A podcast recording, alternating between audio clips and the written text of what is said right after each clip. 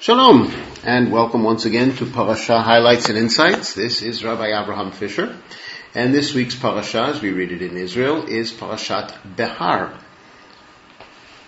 Uh, the uh, central topic of Parashat Behar is uh, the agricultural laws known as Shemitah and Yovel.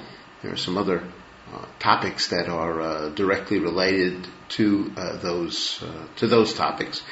The Torah has been projecting a program, if I may say, for creating a society of the values of Torah, which are the values of of kedusha, of sanctity, as well as of, of justice, uh, and those ideals uh, really are meant to reach their uh, fullest uh, fulfillment in the land of Israel, uh, where the society is meant to be based and where the society is made aware at all times of their connection to Hashem, that Hashem is the ruler of the entire society, indeed of the entire world. Um, and uh, this is expressed very, very keenly in uh, the mitzvah uh, the mitzvot of Shemitah. Uh, Shemitah is the seventh year. Uh, it is the year uh, where the Torah says uh, that in recognition of the fact that the land of Israel belongs to Hashem, that we have to, in that seventh year, give the land a kind of Shabbat. just like Shabbat is the seventh day, so Shemitah is the seventh year. And what that means is that we are not to work the land. Uh, the, the land is not to be worked, and uh, also uh, any produce that grows uh, naturally uh, has to be permitted for all. That has to be permitted for people, for animals. Uh, one is not permitted to act towards it as if one is the sole owner of it. That's the Shemitah. There's some quite a, a, number of related uh, mitzvot. But again, uh, the purpose of this is to show that the, that the, the land belongs to Hashem. It is Shabbat Hashem. Uh, it is a kind of Shabbat where the land itself was allowed to uh, observe a year-long type of Shabbat. It's not. Uh, it doesn't have as many prohibitions as the weekly Shabbat does, but the land is allowed to to, to lie fallow, and that's essentially what the word Shemitah means, uh, release, the, the year uh, in which the land is uh, released, it is not worked. The Torah then goes on to say that uh, every year of Shemitah, uh, we are to count uh, how many years it is leading up to the Shemitah, and when you go through seven Shmitot, seven times seven, that's 49. The 50th year has a, uh, an additional special designation, and it's known as the year of Yovel. Uh, Yovel is a, a, Hebrew word that it's another word for the shofar. Uh, and that is because at the beginning of the Yovel year, specifically on Yom Kippur, uh, to initiate, to announce that the Yovel has begun. There's a special mitzvah to blow the shofar on Yom Kippur at the beginning of uh, Yovel. Uh, the word Yovel, by the way, gives us the English word Jubilee. So there's a mitzvah to count the years. Uh, we understand that this mitzvah is not an individual mitzvah; it's a mitzvah that uh, is uh, discharged on behalf of the entire community by me, by the Sanhedrin, by the court. And when the Yovel year begins, as I said on Yom Kippur, the shofar is uh, is blown. It's a similar shofar blowing uh, as the shofar blowing on Rosh Hashanah of every year. And this is the beginning of the proclamation that uh, Yovel has begun. And uh, Yovel has its own special uh, rules. Uh, like Shemitah, it is also a year in which we do not uh, work the land, uh, but in addition, uh, slaves, even slaves who have been enslaved, uh, as the Torah elsewhere says, permanently, those slaves are are released; they are emancipated. Also, land that has been sold uh, with uh, certain specific uh, exceptions, as the Torah will say later on.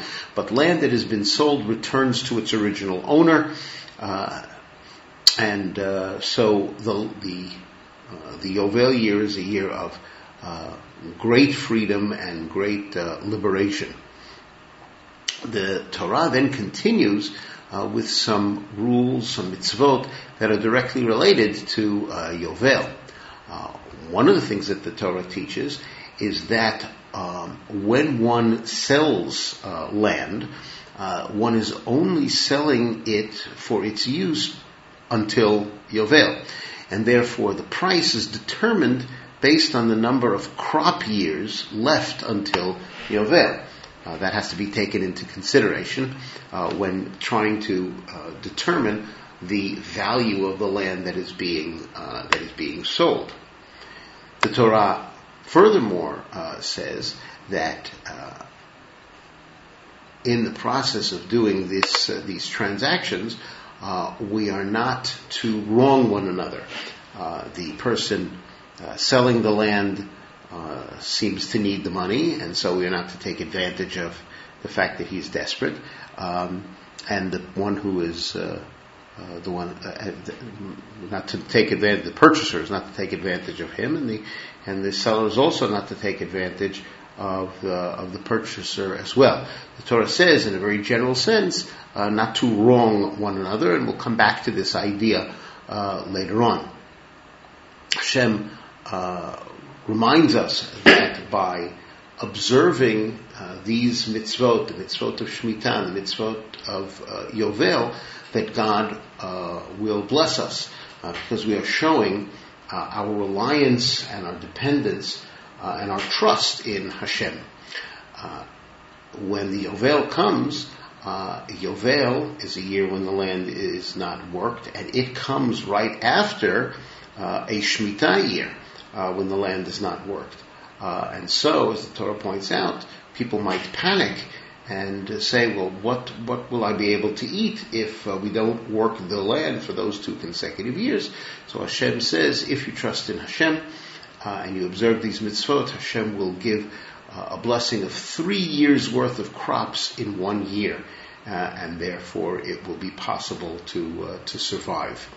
Uh, the Torah reiterates that the land is not to be sold permanently, uh, because we have to remember that even when you own land, you are own, owning Hashem's land and you are uh, owning that land by the grace of, uh, of Hashem.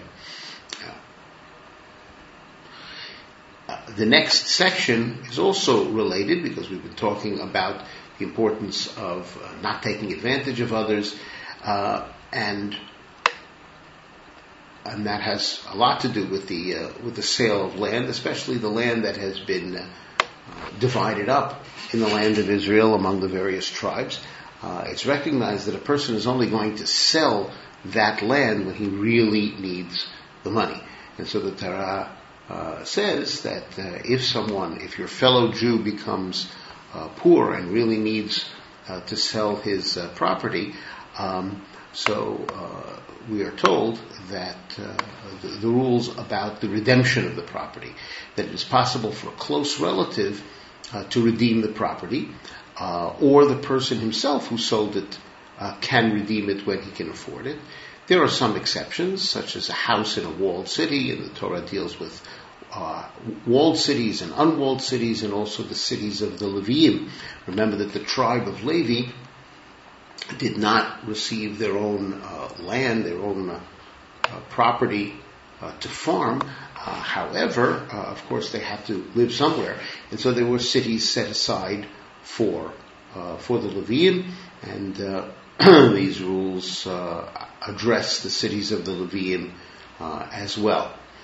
the Torah goes on to say, still continuing in this this theme of being aware of fellow Jews' uh, impoverished state, uh, that it is that it's possible uh, for someone to be in a uh, particularly uh, difficult financial situation um, and might need your assistance. So one way of helping the poor uh, might be by giving the poor person a loan.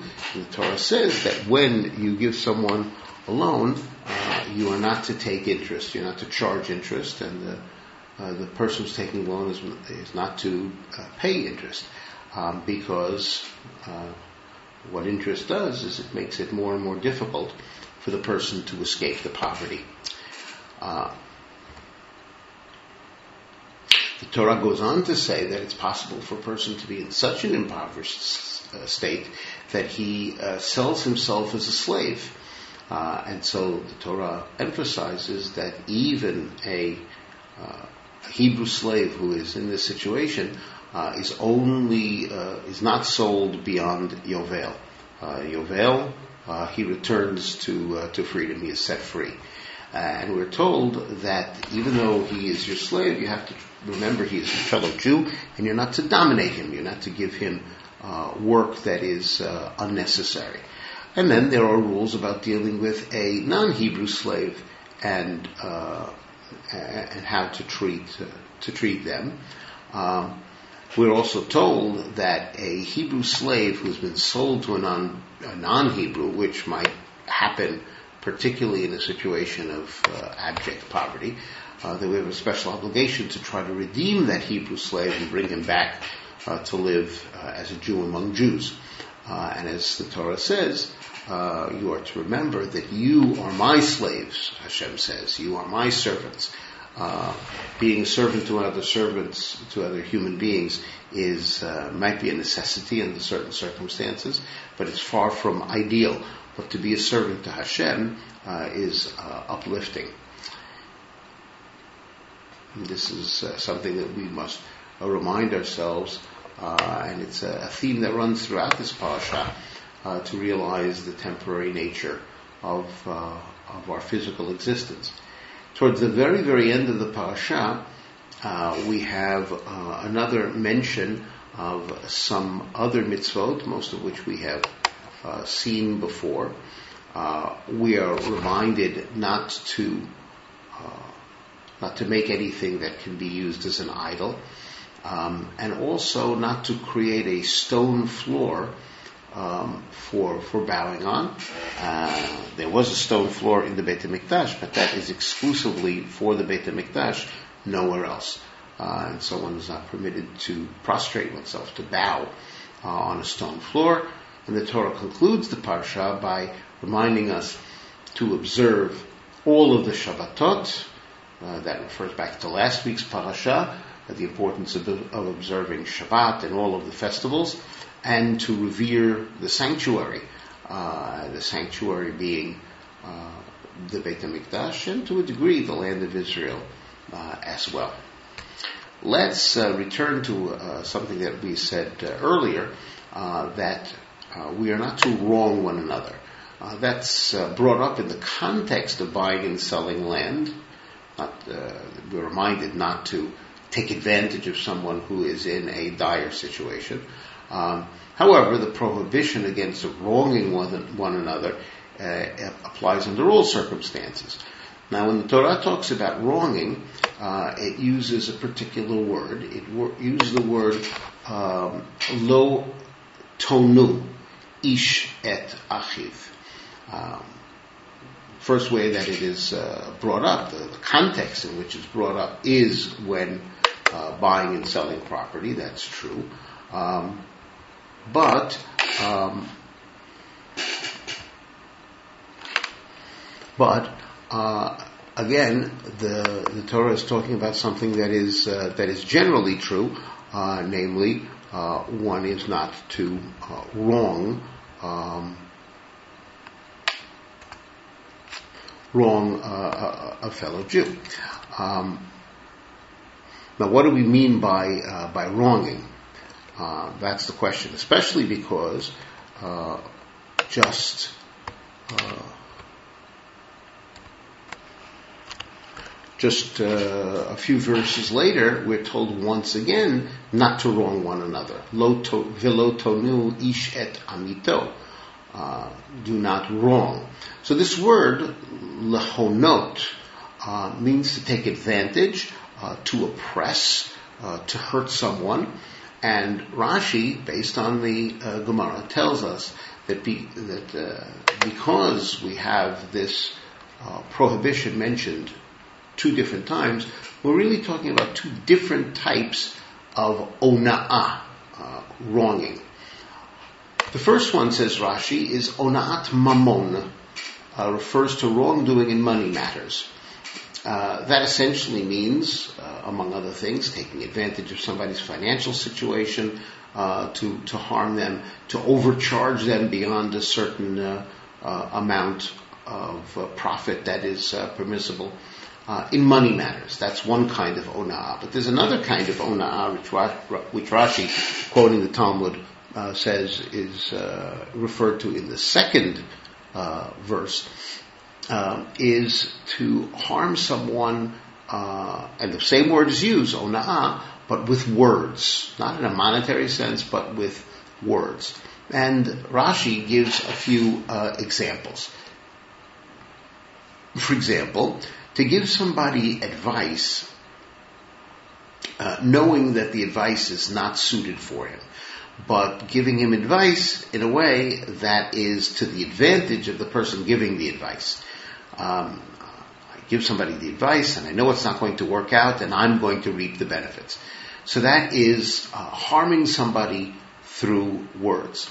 Uh, before we see some other examples of ona'at dvarim, uh, wronging uh, through words, uh, Rashi addresses another aspect of the verse, and that is that the uh, the verse doesn't only say "do not wrong one another," but it says uh, melokecha, uh, fear your God, ki ani Hashem elokechem, because I am Hashem, your God.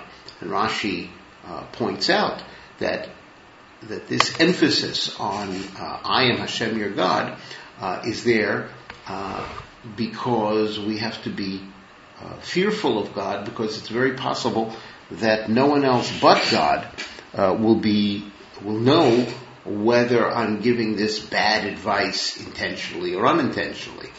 Uh, the bottom line is that this is a question of uh, of conscience, what a person is aware of, what a person is, um, in, what a person intends. Uh, no one else knows the truth except the person himself, unless he's fooling himself, um, and Hashem the one who uh, knows the thoughts of, uh, of all people.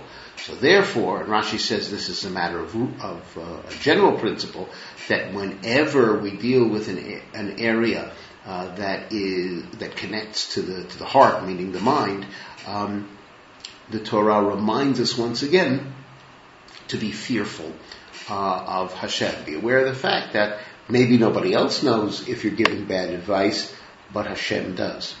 The, the Mishnah in uh, Bava Metzia uh, gives uh, some other examples of ona'at dvarim, harming somebody uh, through words. Uh, first, it gives the example of uh, treating a Baal Tshuva, saying to someone who has repented from uh, their sins to uh, annoy them by saying, oh, remember the sins that you once did. That's harmful. Uh, that is hurtful, and that is not uh, permissible. That's ona'at devarim, hurting somebody uh, by using hurtful words. And then, uh, as the Gemara continues the discussion, it gives another example of ona'at devarim, and that is that if a person is suffering, uh, a person is suffering uh, financial, uh, financially, or a person is suffering in, in his health, uh, or is, has suffered uh, a loss, uh, a death in his family. So it is wrong to say to such a person that these bad things are happening to him because God is punishing you. this, the example of this is cited from the book of Iyov. Uh, remember, Iyov suffered a great deal, and his friends come to uh, to comfort him. Uh, but uh, once they engage in a dialogue, um, among the things they say to him, well, uh, remember, it's it's never happened that a person has suffered without without good reason, and I should just add that this may objectively be true because God does uh, does judge, but it is the wrong thing to say to a person when they are suffering. Uh, to say these bad things are happening to you, God is punishing you. It's not the time to do it because it is hurtful. And so we are taught uh, that there are really two different kinds of ona'ah, wronging. Uh, one is in a financial sense, uh, and the other is by saying things that are uh, that are hurtful, and both of these are prohibited uh, by the Torah. Thank you very much for joining me once again uh, for our exploration of Parashat uh, Behar. This has been Rabbi Avraham Fisher for Parasha Highlights and Insights, saying Shalom.